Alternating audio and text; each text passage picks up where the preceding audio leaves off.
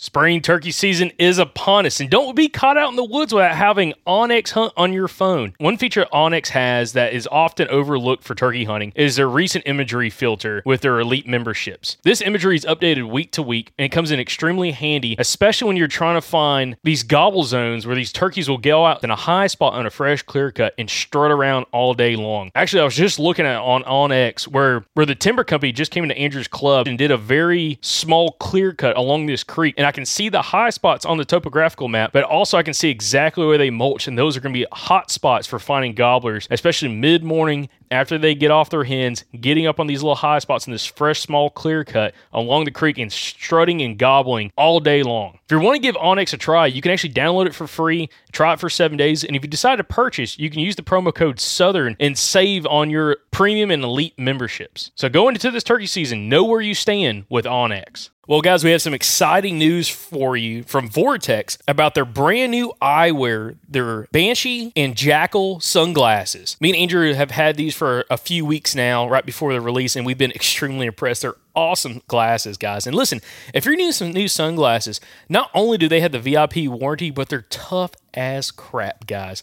Uh, scratch resistant eyewear, uh, it's extremely important. And also, they have safety features as well. So when you're out shooting at the range, again, these are rated glasses, so you are going to be more than protected when you're at the range. But they also look fantastic when you're out around town. So right now, Vortex has some special pricing on their website, which is vortexoptics.com for the new eyewear. But also, if you use the code Southern20, you get to save even more on this special pricing for right now at vortexoptics.com. Again, check out the new eyewear from vortexoptics.com and use the promo code Southern20 to save on their brand new eyewear. If you live in the Gulf Coast region, you need to find yourself at the Eco Wild Expo May 10th through the 12th in Mobile. It is the premier outdoor expo for the Gulf Coast region, and we're going to be there. We're going to have a booth. We're super excited about it. Can't wait to meet you guys that live down there. We absolutely love the Gulf Coast region, so to be a part of this show, we're super excited about. We're going to have past podcast guests there at our booth for you to talk to, guys who are relevant for your area, who you can talk to. You can pick their brain, you can joke with them, laugh with them, tell them your story, whatever you want to do. It's going to be an awesome time. We're already working on some past podcast guests, but hey, if you live in this area and you have a suggestion for someone you want to see at that show, write in and we'll see if we can get them. There's going to be all kinds of exhibitors at the show that are focused on hunting, fishing, conservation, and recreation. There's going to be activities for the whole family there. They got axe throwing, archery. They're going to have our podcast booth. And then for the kids, they got touch tanks, a honeybee exhibition, a raptor show, kids fishing tank, BB gun range, and a butterfly house. So you're going to love it. Your kids are going to love it. It's going to be an awesome time. So head on over to ecowildexpo.com to get more information on the show and to go ahead and grab your tickets. And hey, mark it on your calendar May 10th through the 12th. Be there. We want to see you and we're excited to talk to you. So we'll see you at the Eco Wild Expo this May 10th through the 12th at the Mobile Convention Center in Mobile, Alabama. When you need mealtime inspiration, it's worth shopping Kroger, where you'll find over 30,000 mouthwatering choices that excite your inner foodie. And no matter what tasty choice you make, you'll enjoy our everyday low prices, plus extra ways to save, like digital coupons worth over $600 each week. You can also save up to $1 off per gallon at the pump with fuel points. More savings and more inspiring flavors make shopping Kroger worth it every time. Kroger, fresh for everyone. Fuel restrictions apply.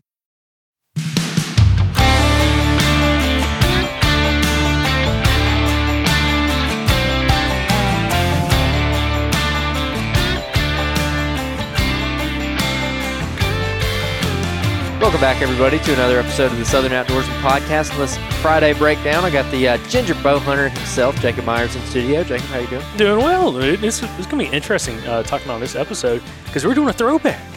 A old- old throwback to the man, the myth, the legend, Jeff Homan from Alabama. Uh, I guess he's, you know, technically ca- calling from L.A., Lower Alabama. Lower Alabama. And yeah. uh, dude, it's gonna be a fun episode to kind of break down and talk about. And plus, everything else has been going on because there's been a lot of other interesting stuff popping off. Yes, there has been. Uh, yeah, this episode is one of the classics. I think I said that in the intro or whatever uh, from Monday's episode. The if you could break down just a list of like five episodes that are like quote unquote Southern Outdoorsman classics, this I think this would be one of them for Yeah. sure. Mhm. I'd say this one, uh, Glenn Solomon would be another one. Episode one sixteen, uh, one forty one with Josh Driver, definitely another one. Uh, and then two more. What What do you think? Probably, I- tra- probably Travis Murray, uh, two ten. Yeah, yeah. I think it's two ten or two twelve. I think it's two ten. Ghillie suit ground hunting in Uh-huh. Buck's bedroom. Yeah. that's a good title. Yeah, that one, and then let's see another classic. Probably Richard Fott, maybe like the ten percent, Yeah, the ten percent. or the one from last year, the two eighty nine or whatever. Yeah. the, the calling bucks the right way or whatever. Yeah, that that one got that's our actually our most downloaded episode now. For a long time, the most downloaded episode was Glenn Solomon, uh, but that one actually passed it. So interesting. Um, but yeah, no, this is definitely a big classic for us. I think I said a little bit of backstory in the intro we did for Monday's episode, where I, I kind of told a little bit of backstory on Jeff hunting the same place as me. I thought the place was garbage. I was like, "There's no bucks here. There ain't no deer." You know, couldn't even find a doe on the place. I was convinced that the place just totally sucked. And then Jeff went out there and shot like a 140 something inch eight point. And I was like, oh, wow. Yeah, freaking monster. And and also, I, I don't know if we went over this. I don't know if I, f- I think I might have found out this later, but I was hunting like all over the, that deer that he shot. I mean, I was all over the thing. I was hunting the same parcel that he was and same same woods. And I just I didn't even know that deer was there. I didn't I, did, I and I wasn't even seeing does or anything in there. And uh, and Jeff went in there and, and just got it done. So taught me a lot about you know it's usually not the the property's fault. It's usually your fault if you're not uh if you're not seeing deer. So That, but also it's probably interesting to discuss. This is something I'd like to do on maybe a future topic uh, for our episode is not falling into the idea that if you're not seeing buck sign, there's no bucks in the area yeah, or mature bucks in the area. Because I think that was probably like a good case in point. Like you weren't even seeing does. It wasn't like you were seeing a bunch of sign. Yeah. But there was a freaking stud walking around there, along with some other really good deer too. That you just they weren't really you know laying enough laying down enough sign that you're like, oh, there's a giant in this area. mm-hmm. I also jumped a bunch of woodcock in there. Just Mm. to, speak about that, uh, not to jump ahead, but my little scouting trip slash hunting trip while I was in the rain, Uh-huh. uh, I'm pretty sure I flushed a woodcock on the road walking back. oh, sweet, dude. So Well, because I'm wondering, you know, if they're starting to show up yet. Uh, you know, actually, you know, quail season opens on Saturday. the f- no, it's the fifth. Yeah, which is Saturday. Is it really? Yeah. mhm. Oh my god. Yeah, because I didn't know, and Clay texted me this morning. He's like, "Hey, you want to go uh, quail hunt Let, Saturday?" Let's do it, dude. I was like, I was like, quail hunt. I was like, is it freaking quail season? Because I thought it was later. It, it throws. I'm still trying to learn those seasons because woodcock doesn't come in until like Christmas. Mhm. Yeah, we don't have very long to hunt those. But, anyways, um, yeah. So that that's a really good parcel. Um, but the main focus, I mean, the name of the episode is backtracking bucks with Jeff Homan, and it's all about how he goes about um, finding deer and then backtracking them with trail cameras. You know, because if he's getting a camera, if, or if he's getting a picture of the deer at 11 p.m. or 8 p.m. or 6 p.m. or just whatever, uh, he's learning something from that, and he's using that to kind of go back to where he can actually get on that deer in daylight. So that's kind of the focus of the whole episode. And correct me if I'm wrong, but until yeah, especially in the year or two after we dropped this episode, this produced a lot of listener success stories back then. And I kind of said a little something about that in the Monday episode where uh, we didn't have that many listeners back then, but we still got a bunch of listener success stories from this episode. Yeah, because this came out in 2019.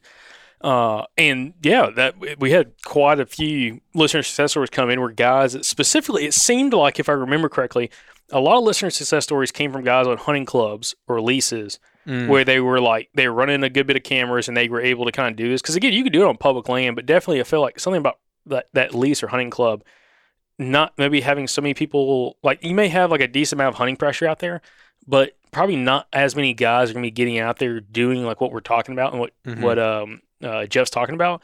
And there was a few listener success stories that came in from that, like, hey, you know, I did this on my club, had success. Probably could go back and look at some old messages and try to find some of them. But yeah, I mean, it it definitely works. I mean, if, if you're willing to go out there and do what Jeff's and it seems like it'll work. The one thing that I think probably will get a lot of people like kind of confused or, or interested in what's going on is, you know, he's talking about like checking trail cameras and moving trail cameras like every two to three days. Mm-hmm.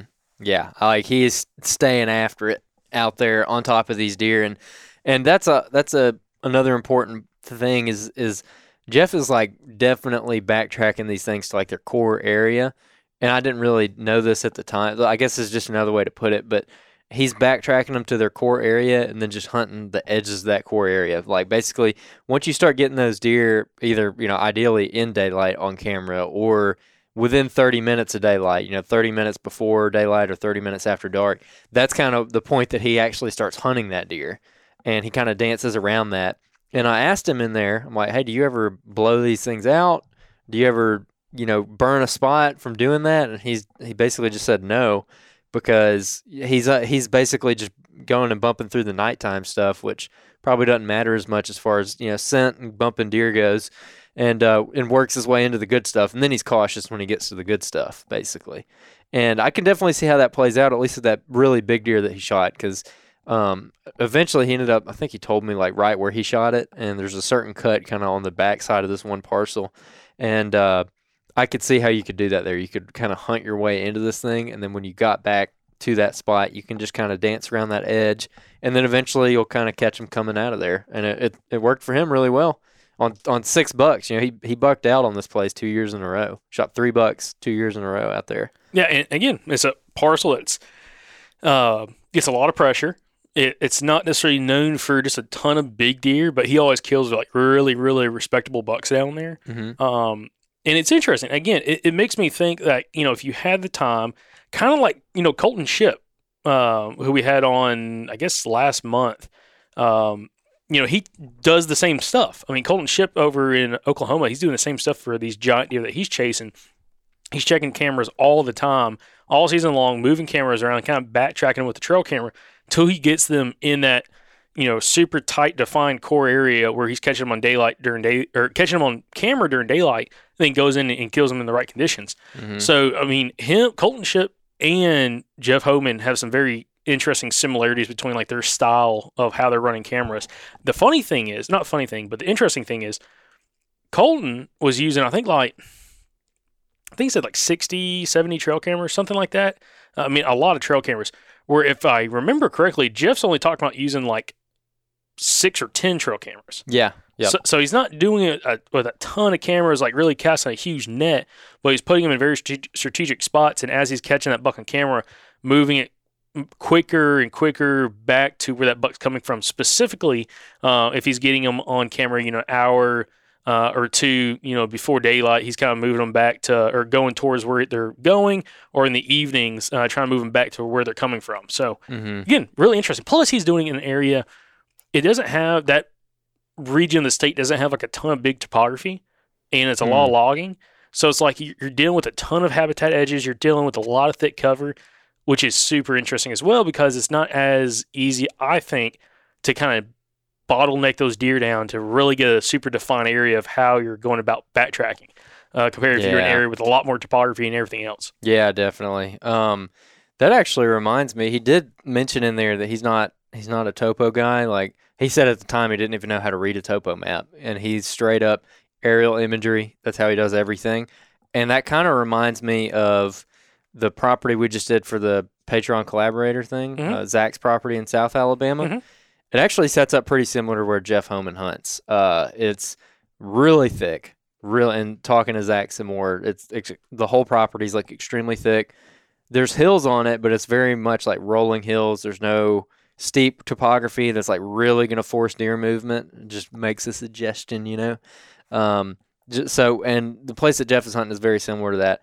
And I can see why Jeff like really just kind of wouldn't pay attention to topo maps very much, and it could be just straight habitat there, and he's had good luck with that. And so I asked some questions in there about um, the topography and or or the, what he's looking at or what he's looking for on aerial photos. And uh, I've actually gotten together and map scouted with Jeff a couple times, and him pointing out what he looks for was always pretty interesting. Really, it kind of came down to uh, really skinny SMZs and hard edges. Like he likes a hard edge where you got pines that go to hardwoods, and it's just like bam, right there. There's an edge. and skinny SMZs, skinny little drainages. Um, and that's an interesting factor is those skinny SMZs or skinny drainages. That's something that came into factor like when I was scouting. Well, the second day, which I was I was hunting uh, this new piece of public that we're, we're trying to dive in on. Um, the drainage I was working up, uh, came up a big creek drainage, like a really big creek drainage, and then went up a kind of secondary drainage that went up a little bit higher in elevation. And when it got ball when it ball neck down, that's where you're starting to see a lot more sign. And there's switch cane, thick stuff, timber rattlesnakes too. Oh, yeah. all cane brakes. Um, but again, like it makes sense based off like what he's talking about is again those really small, skinny SMZs that aren't very large. um, it's a tighter edge that a deer kind of can run Mm-hmm. compared to like a big creek bottom or something like that. That might be, you know, 100 yards wide. You know, some of these drainages, I'm sure what he's talking about, maybe 30, 40 yards wide, uh, like these really skinny SMZs. yeah, Um, yeah. He actually said in there he likes it where it's twenty, like twenty to thirty yards wide, and uh, he said that he likes it because that part of the SMZ will actually be thicker than the pines around it, and the deer will actually cross through that little thicker section of the SMZ.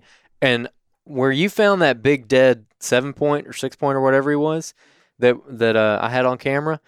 Um, wasn't that spot like that? It's a skinny SMZ, and you said there's some like fallen trees in there right near where you found them, and the deer were crossing like that thicker part of the SMZ. Yeah, because that, that, that SMZ, that drainage, ditch, holler, whatever you want to call it, it starts out really wide, close to the creek, and then necks down pretty tight where it's, yeah, 30, maybe 30, 40 yards wide, and then gets down to maybe 20 yards wide, farther up into the pine thicket it goes.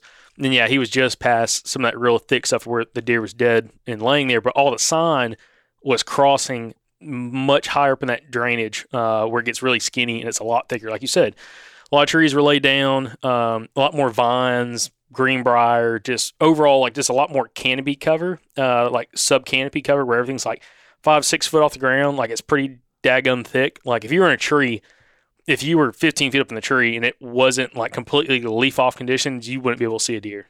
Um, but that's where the deer were super comfortable crossing at.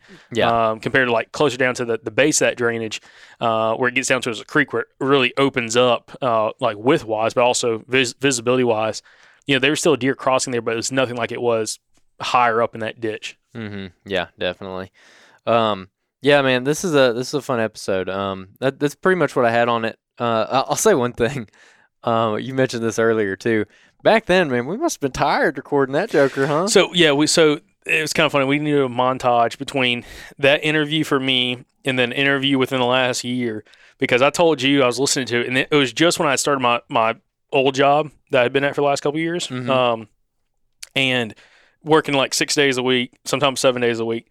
And I, um, again, you and me talked about this like not long ago, but like it's we probably were doing that podcast pretty late at night. We were probably recording that somewhere around ten o'clock p.m. Yeah, after working and you know all that kind of stuff, and literally, I'm listening to it. I'm like, I've never sounded so tired and depressed in my entire life. Like, listen, I was listening Where's to it. the energy? I know. I was? I was listening to it. I'm like, dude, I just want to punch myself in the face, dude. Listen to myself talk. That sounds. It, I sound terrible, dude. I mean, you, uh, you Uh, too, bro. We were Yeah, it was bad. It was like bad. low energy, just energy. just like no excitement behind it. Oh my god. Wore out. Yeah, man. it feels terrible because, like, again, if we talk to Jeff again, which I'm sure sure we will soon, um, you know, it's definitely would have a lot more energy in that conversation. but also, I think another thing we had technical issues the first time we we actually interviewed him the first uh, one time before, Yeah, and we lost the episode. Yeah, it was like like a corrupted SD card or something. and so like I think that took some wind out of our sail too because you kind of knew Man, what, we- what you were going to talk about. It sucks having like a whole conversation because this has happened to us a couple times. Mhm.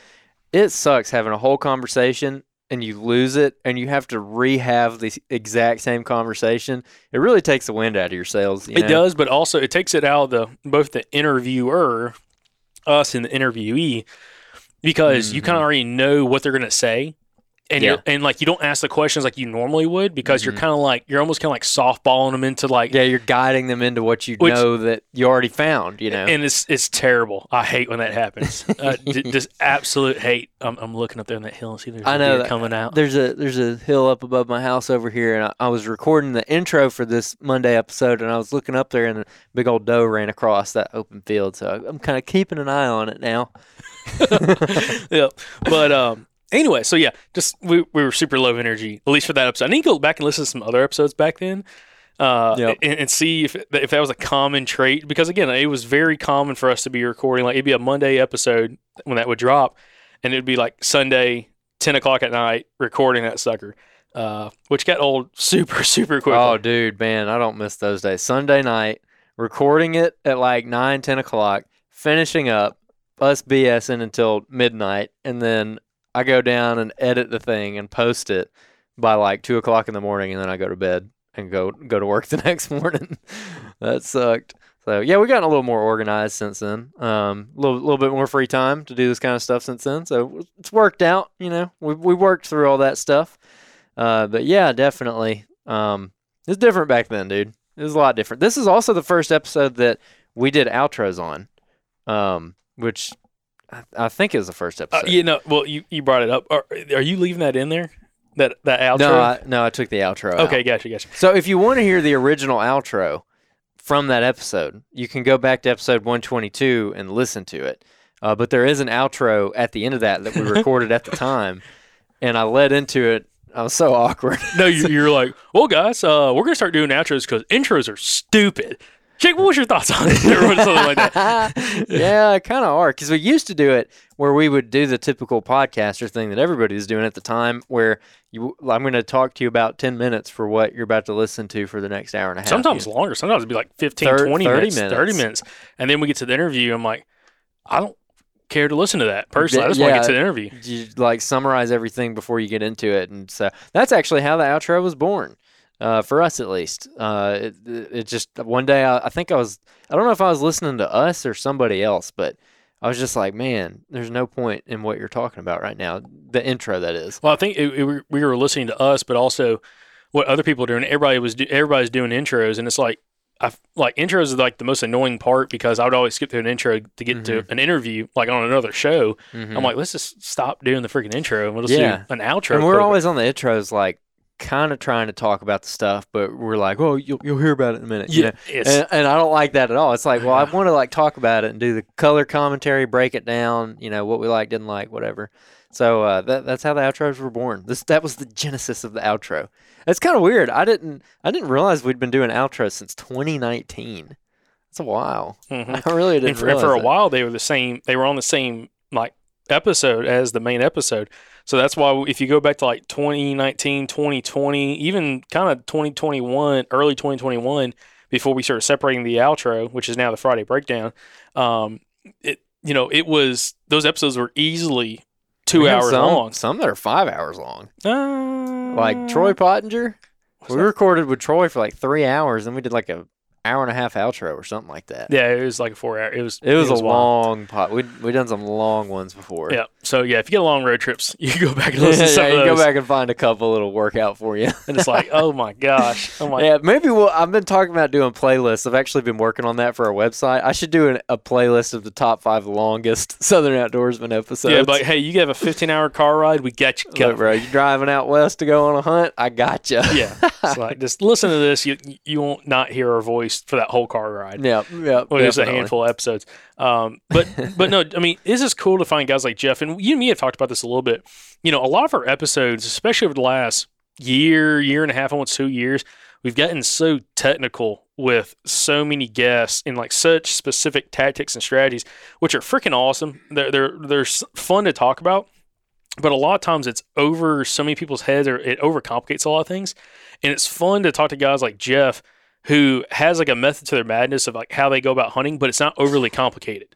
And and that's something that, you know, really makes it kind of exciting for us, which is, you know, trying to get back down to quote unquote some of our roots and get some of these guys on that are just Mhm. killers. And Mm-hmm. maybe they're not doing the most elaborate thing ever, but they're just, you know, woodsmen. that They're, you know, hardcore hunters. They really have a system dialed uh, and talk to them from like their mindset of instead of getting so far in the weeds with some of our guests, which I still love doing those podcasts, and we're gonna have Yeah. more of those for sure. Mhm. But it's gonna be nice to kind of get on some of these guys over the next few weeks and, and months that are just down home, you know, deep south hunters and killers that we can interview and just get little tidbits of information from Yeah. of, of what they do. And again, maybe it's not the most complicated, you know, hunting strategy ever, but it's a system that they've been able to put together to help them be extremely effective. Well, that's how a lot of the more effective people who we've had on. That's that's kind of what they're like, you know.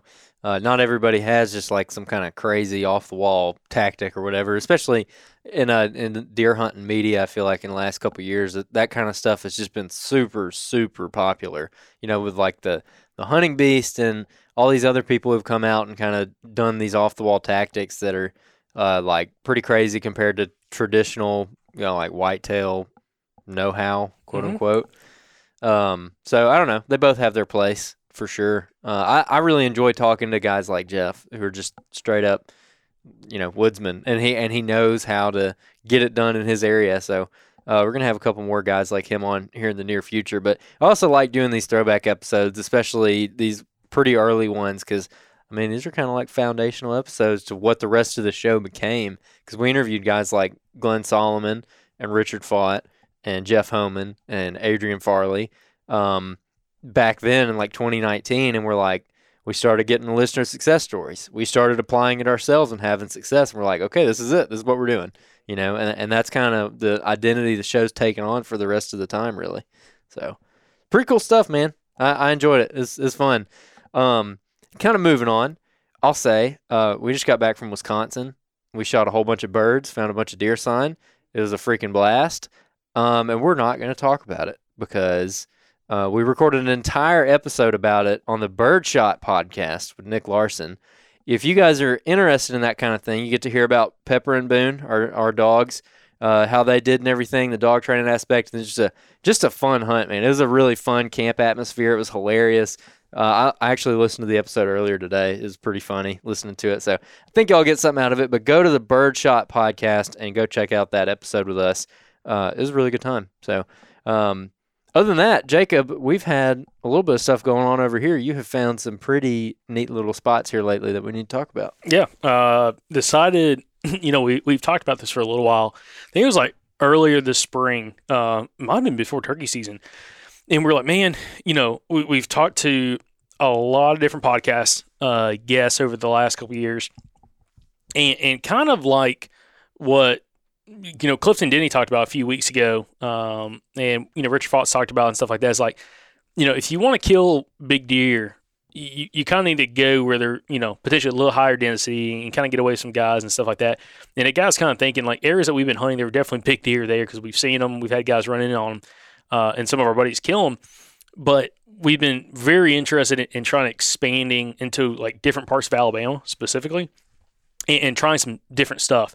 Uh, maybe getting some areas where you know topography plays a little bit more of a factor compared to like where we've been uh, and stuff like that. And we decided to kind of start focusing on a couple different uh, wildlife management areas and uh, and some you know just big pieces of public land.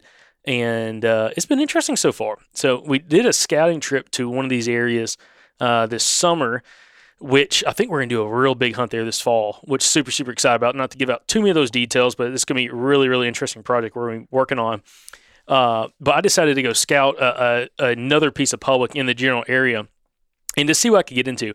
You know, using kind of what some of our past guests that are hunting more rugged pieces of public land have talked about, especially when you're talking like, you know, um, crazier topography, steeper terrain, higher elevation, stuff like that and uh, decided to go into one of these places. And you know, it was one of those areas that I was looking at the maps, trying to figure out. And you, we've you know we've turkey hunted some of these areas before. You know, we've driven through them, but never really deer hunted them. Uh, well, you deer hunted one of these areas uh, yeah. a few years back, but areas that are known for big deer. Um, mm-hmm. And I decided to go in there and scout. And I was looking at the maps, and I was like, man you know, trying to figure out like what kind of grabs my attention and, and knowing the areas and, and, knowing some guys that like hunt these areas.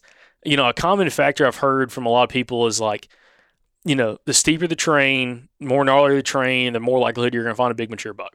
Mm-hmm. And that was kind of like in the the forefront of my mind, looking at the maps, figuring out where I wanted to go uh, to do a big scouting trip. And I found an area. it's like a big basin, and I'm like, man, it's far from the road.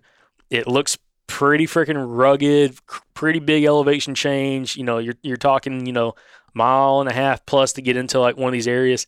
I'm like, let's, you know, let me go and check it out. And decided to go do a like a scout trip. I think ended up being like four and a half, almost five miles.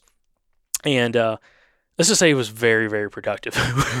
um, it's kind of funny because so this area, um, like other parts of Alabama that has similar topography, you know, there's there's logging that goes on, but because of the ruggedness, they only cut like certain areas, uh, and they do like very specific kind of cuts.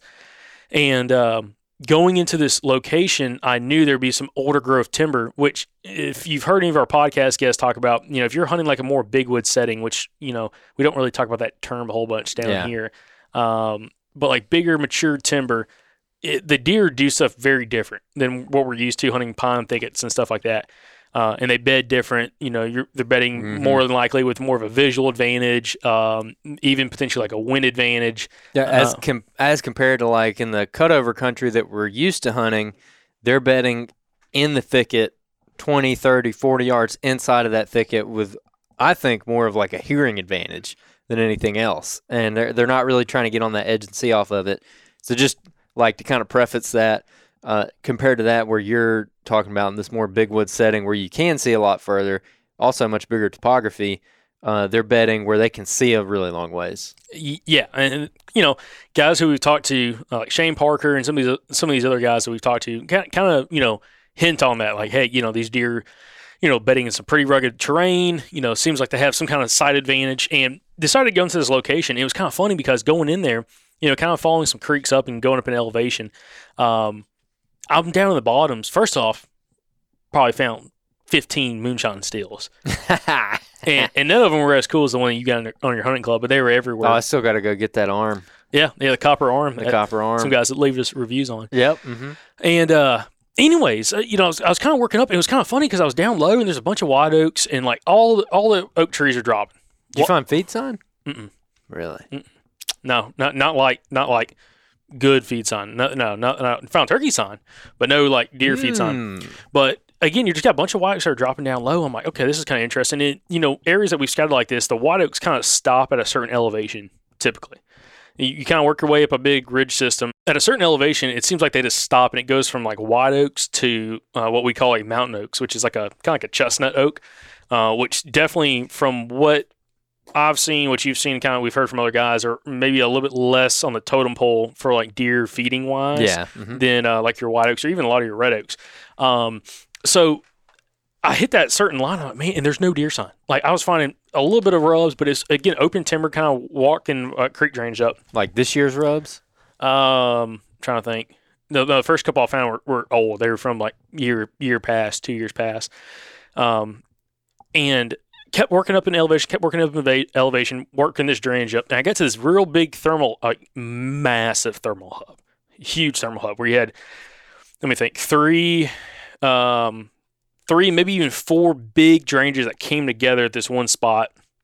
And I got there, I'm like, dude, there's got to be a scrape. There's got to be some rows. There's got to be something right here Mm-hmm. because it's like right below a couple big secondary ridge points, which Yeah. goes up to like the main giant ridge. And uh, I got there and I was like, I was looking around. I'm like, man, there, I don't see anything. Like, I don't see any rubs. I'm looking around for licking branches. Are you pretty depressed at this point? no, not necessarily, because I was thinking they're gonna be higher in elevation anyways. But I was just looking, I'm like, man, I'm like this looks, looks too good. And also, it was going through my mind. I'm like, dude, this looks like a spot you kill the crap out of some turkeys. like kill the crap out of some turkeys because they had those perfect little. I'm gonna need these pins. Oh yeah, well, well, hold on. They had these perfect little like n- like the the little uh, ridge points are dropping down, like these perfect little flat little ridge points. And I'm like, dude, Oh, that's a turkey killing spot right and it's there. and it's like big hardwoods, big Mm. pines, and I'm like, man, I'm like, there's gotta be there's gonna be turkeys in here somewhere. Like we're gonna find turkeys. mm-hmm. And I like came up through that little that little thermal hub, and there's like a subtle little like like a high spot next to that thermal hub. And I got up on it. Second, I got up on it, I'm like looking, and all of a sudden I see movement in front of me, and it was a, a group of I think it was longbeards. I saw like two long longbeards. There's only like six of them, but I only could see the two had be- like long beards on them. So two longbeards, uh, two gobblers. They kind of go up. I was like, oh, there are some turkeys here. I'm like, drop a pin. I'm like, I am gonna uh, need that pin. yeah, yeah, yeah. and uh, but they were right there feeding that thermal hub, went up the ridge.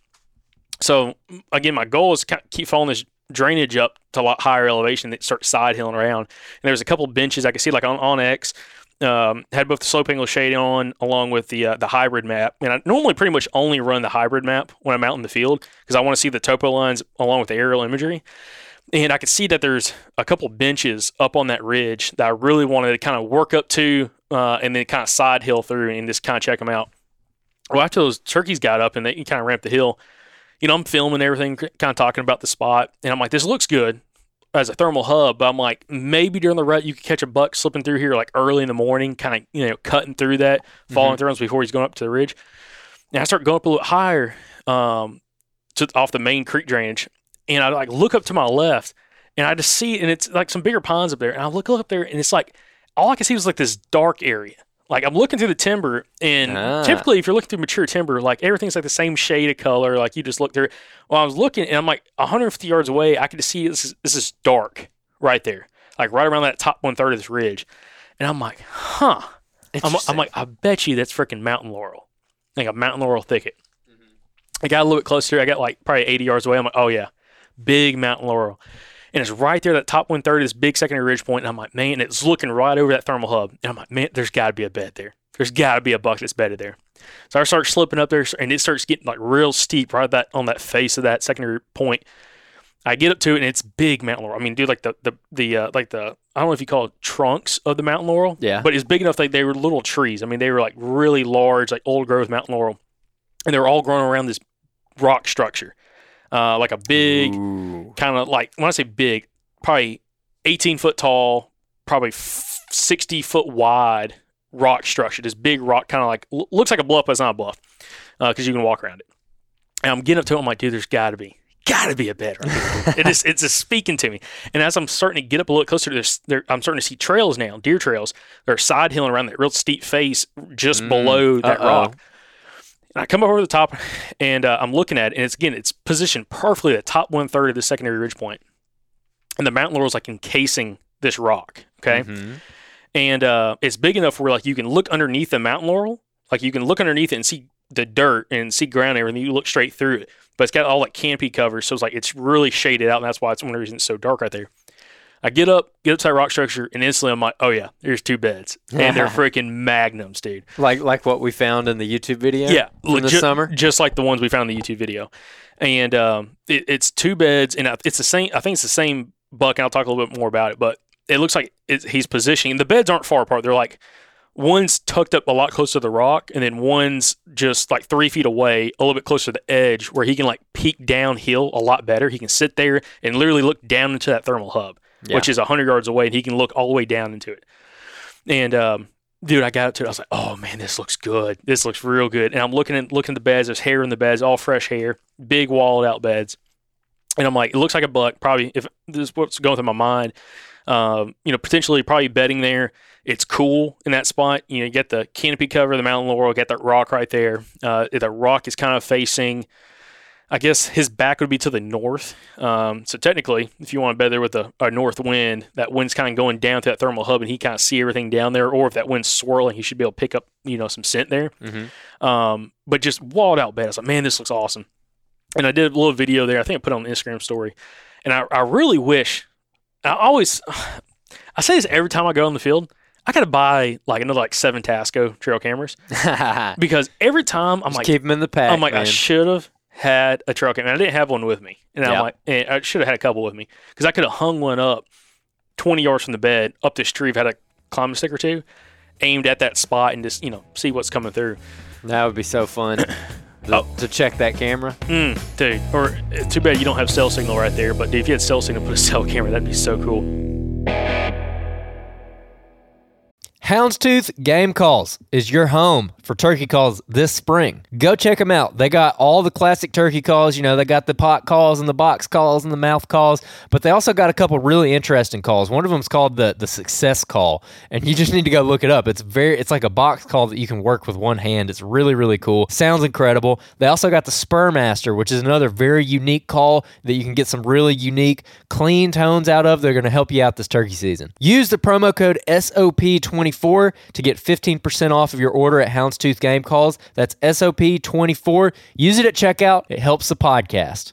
Trulock Chokes has been made in Georgia since 1981 and offering a wide range of chokes, over 2,000 different chokes for all kinds of shooting activities. You might be wondering why you'd want to purchase a Trulock choke, and it's to improve your shotgun performance, absolutely guaranteed. And as a great example, we have Andrew Maxwell here.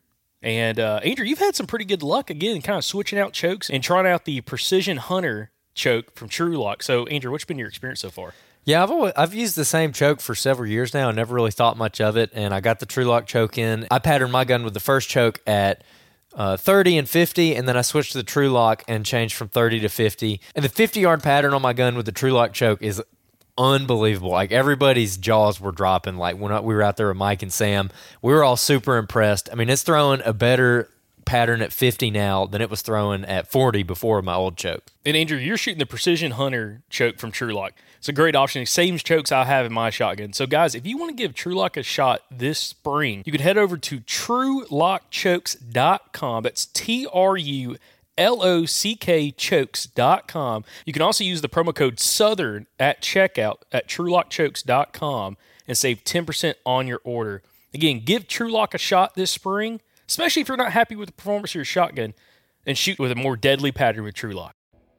But anyway, it just is a really interesting spot because again, it's bedded, you know, in and around this rock structure, and the rock structure kind of it's almost like a, it's not a cave, but it's an overhang, and he's kind of like he's got that one bed that's tucked up underneath, like right up against the rock, and it's not like he's going to hit his head, like you're not going to hit your head walking underneath it. Yeah. But I'm like maybe like more. Uh, just as was going through my mind, you get some more gnarly conditions. He's kind of tucked up a little bit closer to the rock, kind of getting out of those conditions. If it's a more of a little better looking day, maybe he gets a little bit closer to the edge where he can kind of peek down the hill a lot more. Yep. Uh, but anyways, just caught my attention. I'm like, man, this looks killer. Dropped the pin, took some notes on it. And the coolest thing is you can actually look across to the, the far ridge line, just across that drainage, Uh huh. and you could literally set up there and look directly into the bed. Like he can see from that bed, um, he can see directly across to that other ridge line, which got me kind of thinking. I'm like, dude, I wonder if you could come over here during the muzzleloader season or rifle season.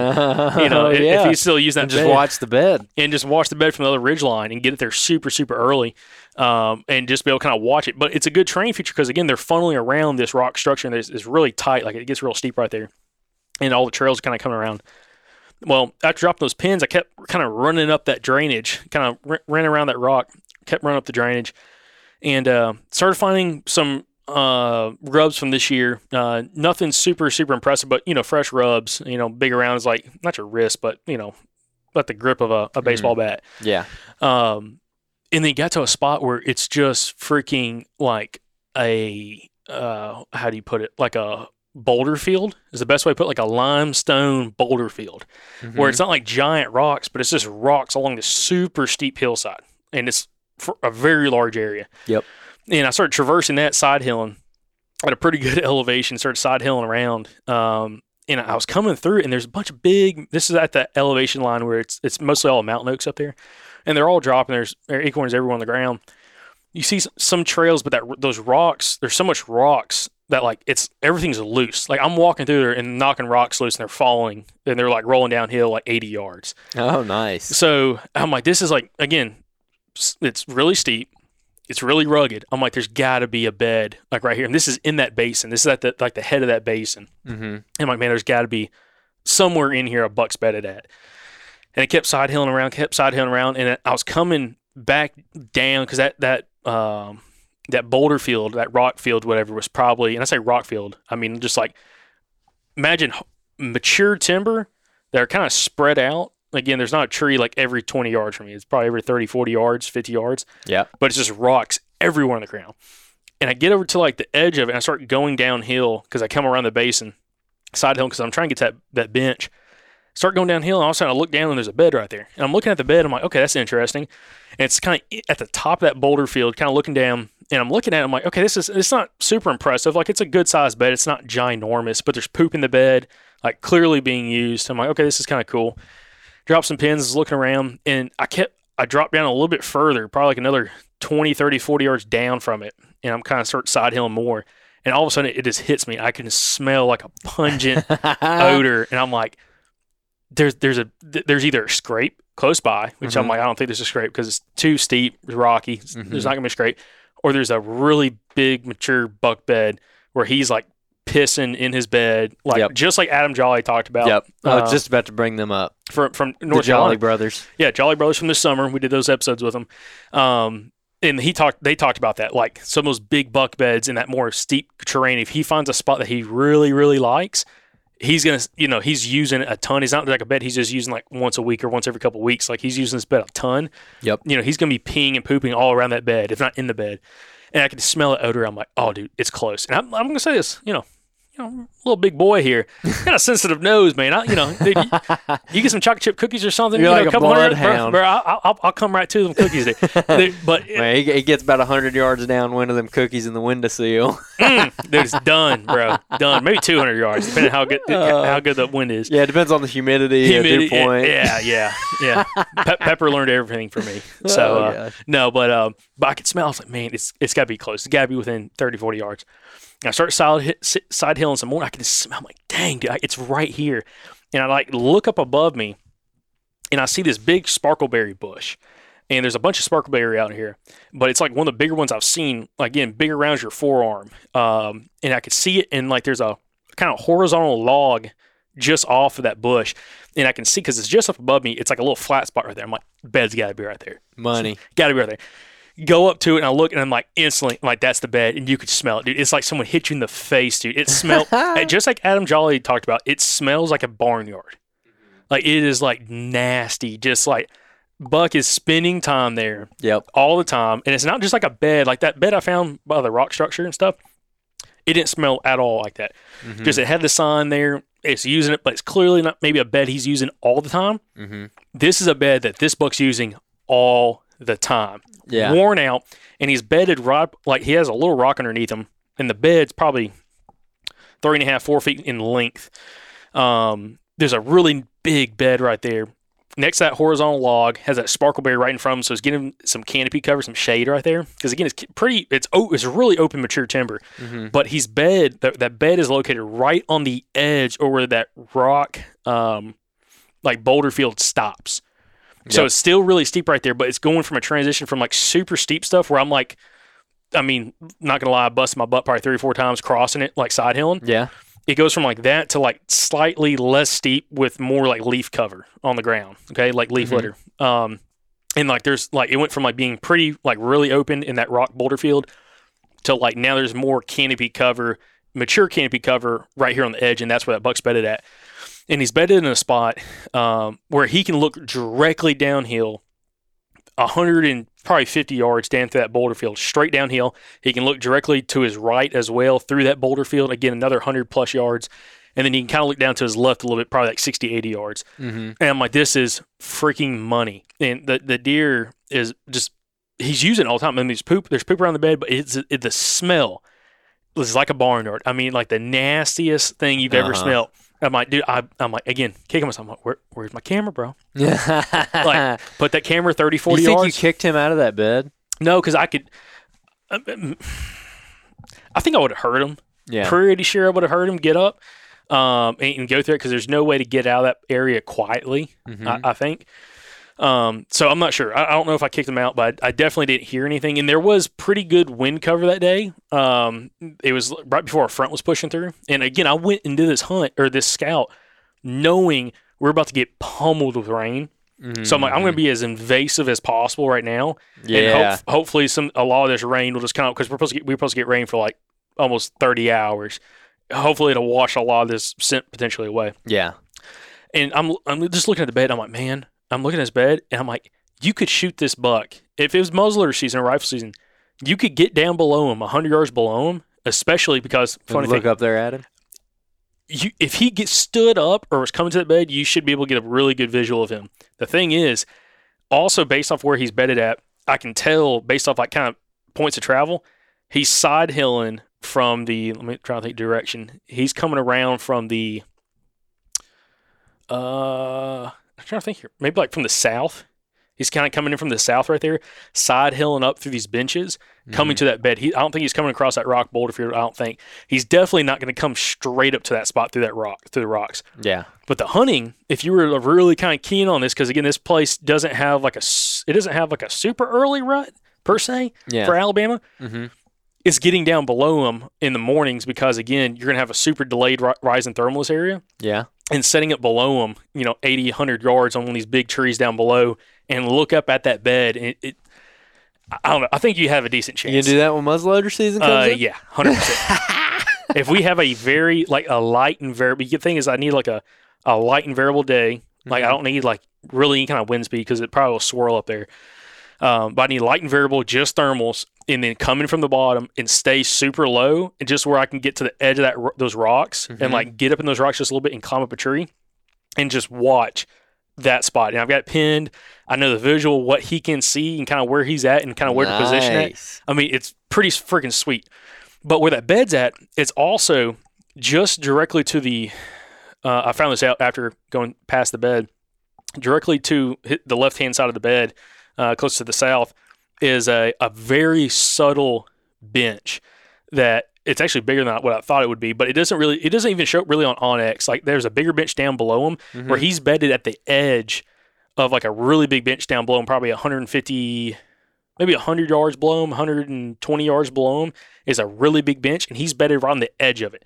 So right where the edge of that bench meets the ridge, like Uh-huh. the, the skinny part, Mhm. his bed is 100 plus yards up above that bench. Where the bench ends. Yeah, where the bench ends at, he's up above it like 100 plus yards, which again tells uh, so he's watching the end of the bench. Yeah, he can pretty much see like right at the end of the bench. So if anything's like coming through that bench and he gets neck down to cross, he's gonna be able to see anything right Gotcha. there. So he's he is watching a pinch point. yes, absolutely. Fascinating. Plus the pinch point of like all those rock boulders and, the Yeah. bluffs and everything, or the uh, like the the boulder field, kind of again pinches movement. I think towards like the top of it, which again he can see anything right there next to him, like eye level or just above. Again, really good looking spot, dude. I mean, for a buck, like, if I was a big buck trying to like survive, it's a great location because I mean you're gonna see anything coming. So let's say uh, it's November nineteenth, Alabama's gun opener this year. Forty-five degree morning, light and variable, partly cloudy. I'll be there. What time you getting there? early, early as crap. Probably like legit. I was thinking about this. Um, I guess that was on Sunday, Monday, or no, it was Saturday. Sunday night, I was like, man, do I want to go in there and try hunting with a bow? I'm like, there's no way. There's literally no way I could get close enough with a bow and, and do it. There's, Yeah. there's just no way. Um, But with a gun, With- with, shooting light being probably at that time of year around 615, 620 yeah, I, I, I want to be set up like legitimately an hour and a half before daylight.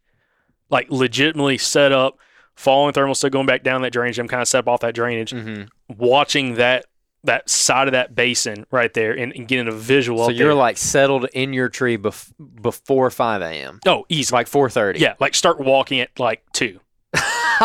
well, how long did it take you to get in there? I hauled, I hauled, But hauled butt. Yeah, uh-huh. hauled butt out of there. It was a family show, Jacob. yeah, no, I know. Um, hauled butt out of there as fast as I could, and it was still almost an hour to get out.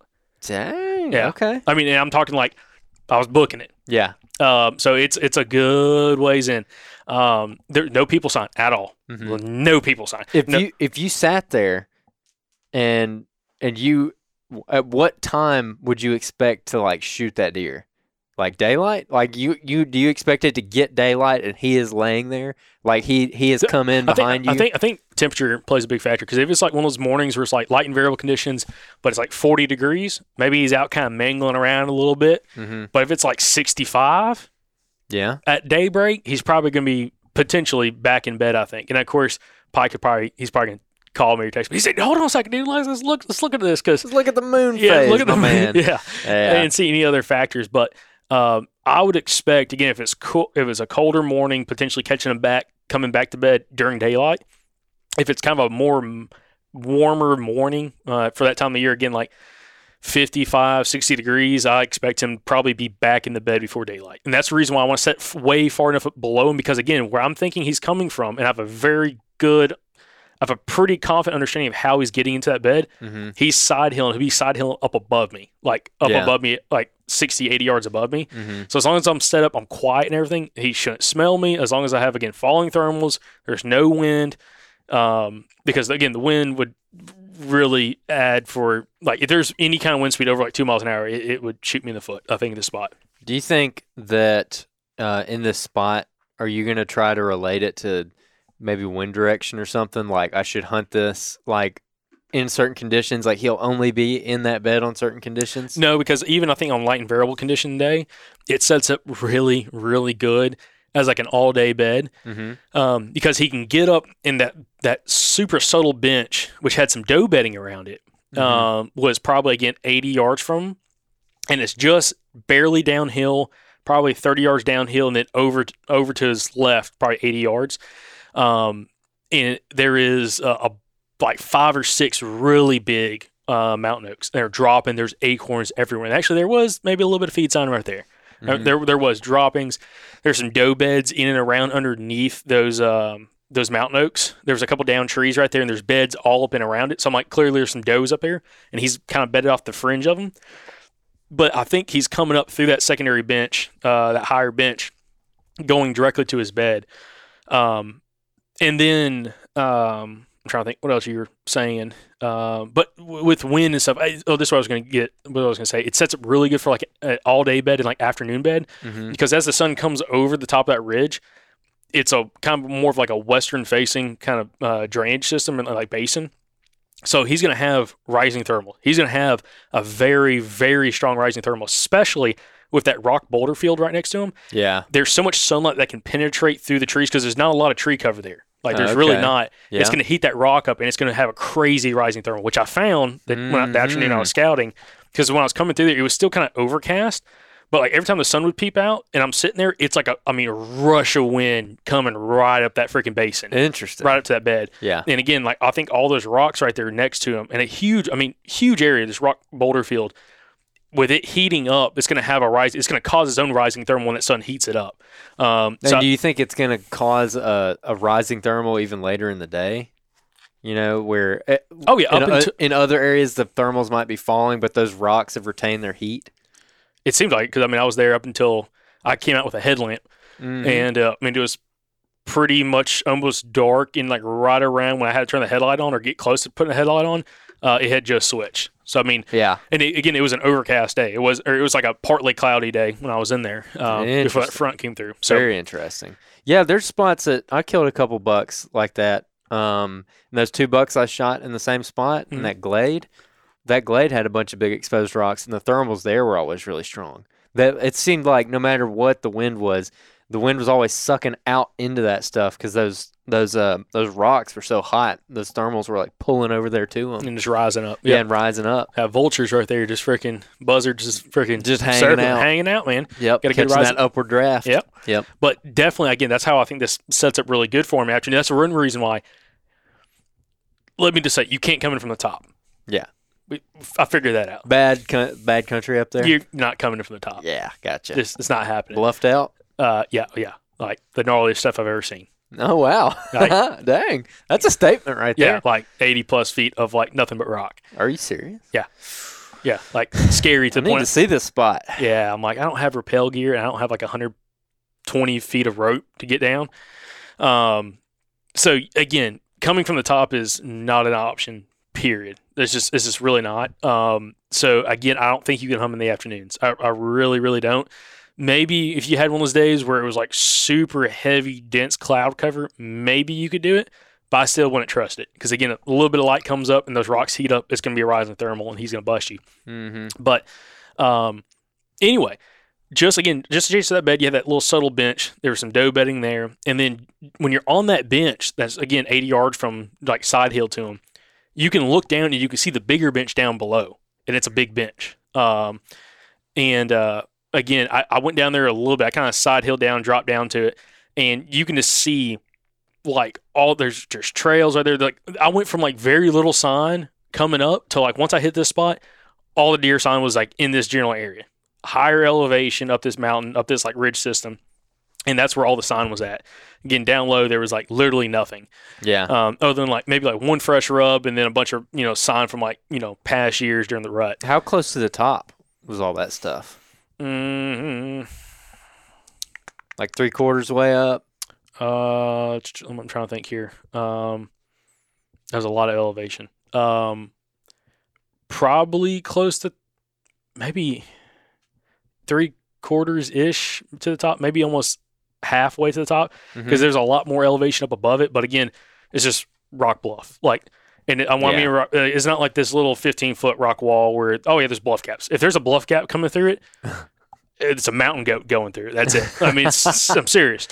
So, um, That's quite the feature. yeah, qu- quite the feature, um, which I think makes this area so good because it really pinches down that movement. But it makes sense because the cover up there, when you get towards that that that top spot where those benches are at, it's thicker, still open woods, but it's thicker canopy cover than you find in the lower elevation. There's more like sparkleberry up there and some mountain laurel. When you got lower than that bench, when you dropped off that big bench, it was just like wide open timber, like wide open Yeah. um, as far as you could see. And again, it seems like a lot of that deer sign and that movement and what they were doing was staying up towards that topper edge uh, where those benches were at, where the thicker cover was at, thicker canopy cover, the whole nine yards. Um, and I'm interested in how that see that plays out during the rut because when I dropped off to that big bench, again, there was just trails everywhere, some feed sign, um, and I kind of walked that bench down, and it got to a spot where it, it kind of pinched down to a uh, there's a, a ditch that like cut through that that bench, dropped down in elevation. When I came around that bench, or I came around the ditch, the head of that ditch, that bench kind of flares back out a little bit, and then there's like a high knob, like a knoll right there above it, and that's actually what I had pinned on the map. Was like, oh, I want to get to that, which is like almost like another bench. That knob, that little no, that little knoll, this little high spot was like another bench above this bigger bench. So there's like three benches all in this same area within like 150 yards of each other. When I was just below that knob, I'm looking and there was two really fresh, really nice rubs where you can tell the deer that rubbed on them, he's got some gnarly bases because he shredded these trees. It's not like, oh, he mm-hmm. just rubbed it and just rubbed the bark off. I'm talking like grooved out, shredded up, kind of Oh, like what yeah. like Paul Pater talks about, like a mature buck, big mature buck. You know, seems like a, a common characteristic with a lot of those deer will have a more like gnarly base, like more like the, the um, spurs and stuff on the base of their antlers, which will do a lot more damage to a tree. Yep.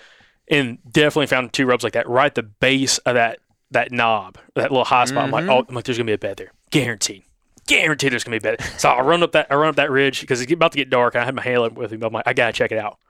I run up there, and uh, it's definitely thick up there. And I found a rub on a sparkleberry bush, which I have never found in my entire life. Like sparkleberry, Yeah, I don't think I have either. sparkleberry is a pretty hard wood, Mm-hmm. and which don't like rubbing it. well, whichever buck this was, he was pissed off because he shredded this uh, He wanted a challenge. Yeah, it, I mean, it was as big as around your wrist, and he just had it tore up, dude, up to like chest high. And I'm like, okay, chills, think about it. and I was looking around, and I was like, kind of walking around this knob because I'm really trying to walk it. It's not very big. It's probably about, it's probably 50, maybe 20, between 30 and 50 yards wide at the very top of it. And it kind of flares out to the base of the rocks. And uh, I'm looking around, and then all of a sudden I see all these hickory branches like laying everywhere on the ground, like these fresh hickory branches are all broken. I'm like, huh, this kind of looks like bear sign, like kind of like bear Oh. feeding sign. They're going up, and they're breaking their hickory branches and feeding on. And then I come up and I find a bed. I'm like, that is not a deer bed. And I should have took I should have took a photo of it, but I didn't. It was getting dark. But this bed. 100% it's got to be a bear bed. It was huge, dude. It was like, and it, it also, I was like, it can't be a deer bed because it's bedded like right in the middle of that knob. Like, there's no side advantage. There's no any kind of really Yeah. advantage bedding there. Mhm. I'm like, it's got to be a bear bed, and it, it was ginormous, dude. It Was was. there hair in it? I looked. I couldn't. I, it was getting dark, and I didn't have my headlamp on me. I had it in my in my Oh, vest, yeah. so like I didn't look. But I'm like, dude, that's got to be a bear bed. It was, and it was all around these hickory. There's branches. just a bear hanging out. Oh yeah, freaking nuts right there. Yeah, just- hickory nuts. just have just fattening up. Just, yeah. So uh, anyway, saw that and then decided to drop off the ridge and everything. I, I blew as I was coming off that bench. I started dropping. off. it got real steep on the backside of that bench, dropping off. I uh, blew one, maybe two deer out. I thought it was two, but it sounded like one running off. I and I saw like cop movement, tail getting up and stuff. Down below me, there was another little shelf.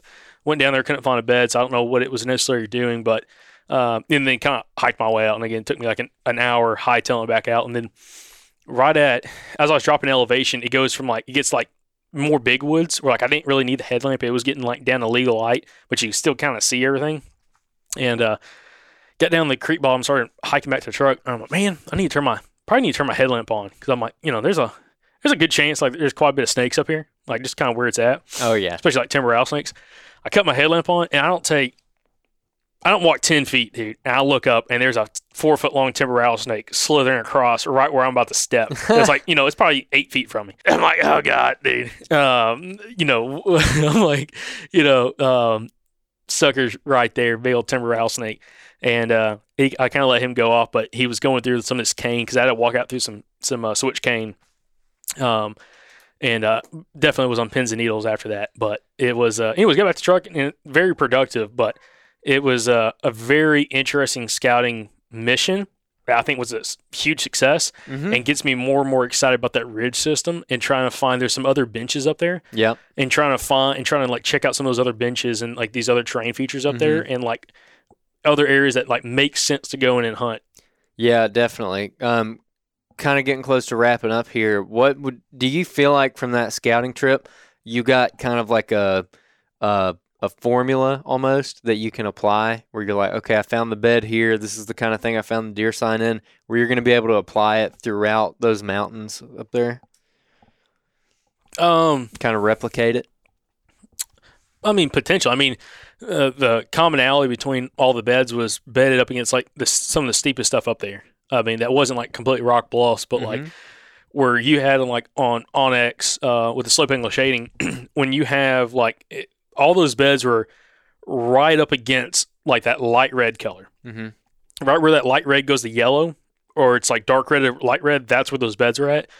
And definitely, you know, paying attention to that. Um, you know, when scouting other areas of like these this piece of public and some other pieces of public that are similar to it, keying in on like those dark red areas, like those dark red and light red is like what I'm interested in. Like the yellows, yellows are great, like uh, on the slope angle shading, but like you have to have yellow next to dark red or light red. If it's just like yellow to green, that doesn't get me excited. But like yellow to light red, I'm Mhm. like, okay, let's go spot check that and, and look for potential bedding locations. Keying in on that aggressive terrain, Yep. my man. Awesome. Well, I, I think that uh, people are going to end up hearing a lot more about that spot because it's just the first scouting trip in there. Super, super promising so far.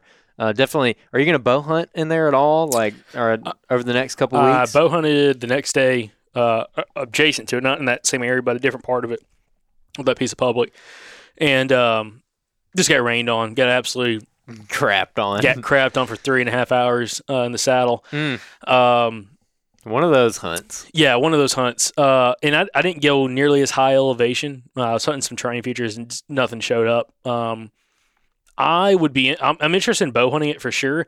Like you got to have like the right setup. Like I don't necessarily think going in blind to one of those areas. I you mean I talked to you about this a little bit. This year I want to kind of go with the mindset instead of like what we've done a lot in the past, where I'm like, okay, let's kind of go in blind to an area, going off the map, and just kind of hunt your way around. Mhm. That's fine. But with like the time I can spend scouting, I really want to learn some areas. And I already have like a pretty good understanding of like how the deer potentially are moving through and like what the features are and what it actually looks like on the ground before actually going in there and hunting. Yeah. So I want to spend some more time scouting that area and a few other areas to like have a really good understanding of like, okay, where are some spots that you can come and bow hunt pretty effectively? And then where are some spots that maybe we, we kind of hold out until, you know, rifle season or muzzleloader season Mhm. to try to make something happen. Yeah, and just kind of build on a spot throughout the throughout the whole season. Yeah, definitely makes sense to me, dude. Um, well, cool. Uh, we're sitting right here at an hour. Uh, we got a couple more podcasts that we're recording this week that we're pretty excited about. So everybody, make sure they're tuned in for all those. Uh, we got we got a lot of exciting content planned. I'm, I'm really excited for kind of what we alluded to earlier. We we got kind of a big project in the works that I think y'all are going to very much enjoy, but we're not going to say too much about it right now. Um, Jacob, you got anything else? No, uh, got a couple new reviews I was going to read real quick. Um, appreciate everybody's leaving us reviews on iTunes or Apple Podcasts. We're about to hit a thousand. Yeah, we're getting close. We're at 951 reviews by the time uh, reading this. Uh, we're trying to hit a thousand, hopefully by the end of the year. So, you know, if you're new listening to the podcast or maybe you've been listening to a long time and you really just enjoy the show, go leave us a five star review on iTunes or Apple Podcasts, which per our analytics, I think like 76% of you guys listen on uh, Apple. Mm-hmm. Um, anyways, um, got two new reviews. This is from Bama Allen, uh, titled "Bama Boys Five Stars." As someone who hunt, uh, well, let me talk. as someone who hunted as a kid on and off with my granddad and my stepdad when they wanted to take me, but didn't get into hunting really until I was adult, it's great to find resources like the Southern Outdoorsman to learn from the science behind hunting. So many great things, so many great things learned from this podcast that I've been put or that I put to use, and if and if I bag a big deer this year, or when I bag a big deer this year, I'll post it on Instagram and tag you boys in it because you guys have been a big help this year. So appreciate that, Bam Allen. nice. Then the old thicket cricket. has Oh, he's back. He's, he's written back. This is pretty funny. I'm not gonna lie. old thicket cricket, uh, five star review uh, titled "Just a Heads Up." The old cricket done moved to Mississippi. If y'all's target bucks stop showing up on camera, just blame it on the chirp. Hashtag 601 coming to get your deer. nice, dude. So he's down in the sip. The sip better watch out, man. The cricket's after him now. I think he might have messaged us the other day. I think he might have shot something, or his son shot something, maybe. I don't know. Forgive me if I'm saying that wrong. I did see a message come through. I think it might have been on Facebook. Facebook freaking like kicked me out of our page, and I, I've been trying to get logged in, so I haven't been able to look at any Facebook messages to the Southern Outdoorsman. I don't know if I don't know if it did the same thing to you, but I'm like kicked out. So I got to figure that out. Which I don't know if anybody's ever dealt with Facebook support for businesses, but it is. It would be more productive for me to sit here and talk to this wall than try to go through their freaking all their little channels. So, anyways, uh, I digress. You want to plug Patreon? Plug anything we got going on there? Uh, new Zoom room meetings? What you, what you getting? Andrew? Yes, sir. So Patreon, everyone, uh, stay tuned on Patreon for our next Zoom room, which we're going to be announcing here pretty soon. Working on a guest for that. Uh, also, we got the collaborator tier, which we've been mentioning on a couple past outros. That is where you can get uh, map scouting, uh, um, basically a map scouting session with Jacob and I. We, we make you a, a personal video. Uh, they typically end up being about an hour long, so you definitely uh, get your money's worth out of that. Um, we go over your property and drop a bunch of pins and send all the pins over to you, and and then do a video explaining why we drop the pins where and how it relates to different guests that we've talked to and everything. And and this is you know your property, so. Uh, and we, we'll hop on a call with you and discuss all of it. So it's it's really a fun tier for us. I mean, I really enjoy doing those. They're they're a lot of fun.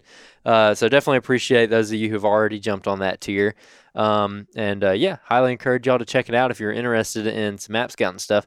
Other than that, we just got some other bonus content on Patreon. All the GPS study videos are still on there from last season, so those are go. You can uh, go and find those pretty easily on our Patreon.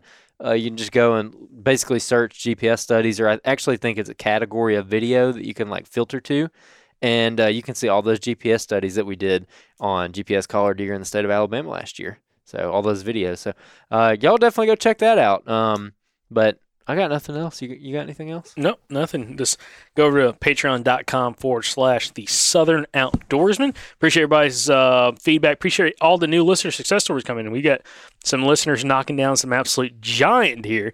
Uh, so, again, love seeing that coming in. Uh, you can again submit your listener success stories on our website, which, Andrew, there's a form there. Uh, again, Mhm. that they can kind of go and fill out at the southernoutdoorsman.com for your listener success story add some photos on there. Again, uh, love to kind of see some of that stuff being submitted. So, uh, other than that, guys, we'll catch you back here on the next week's episode of the Southern Outdoorsman Podcast.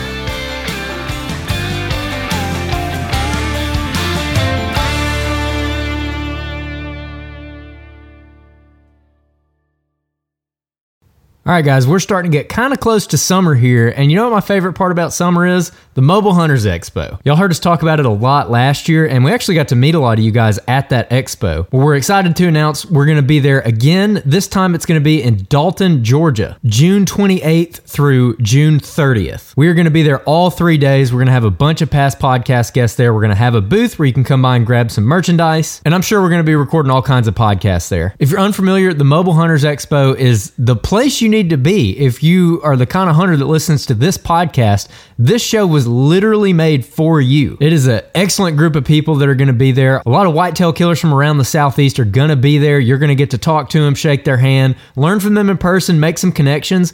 And guys, we get a lot of questions about Hey, which saddle should I get? Which tree stand should I get? What about this piece of gear? What about that piece of gear? How do I meet other hunters who want to hunt the same way that I do? You know, finding a good hunting buddy. The Mobile Hunters Expo is a place for all of that. So you guys don't miss it. June 28th through the 30th, Dalton, Georgia. We'll see you there.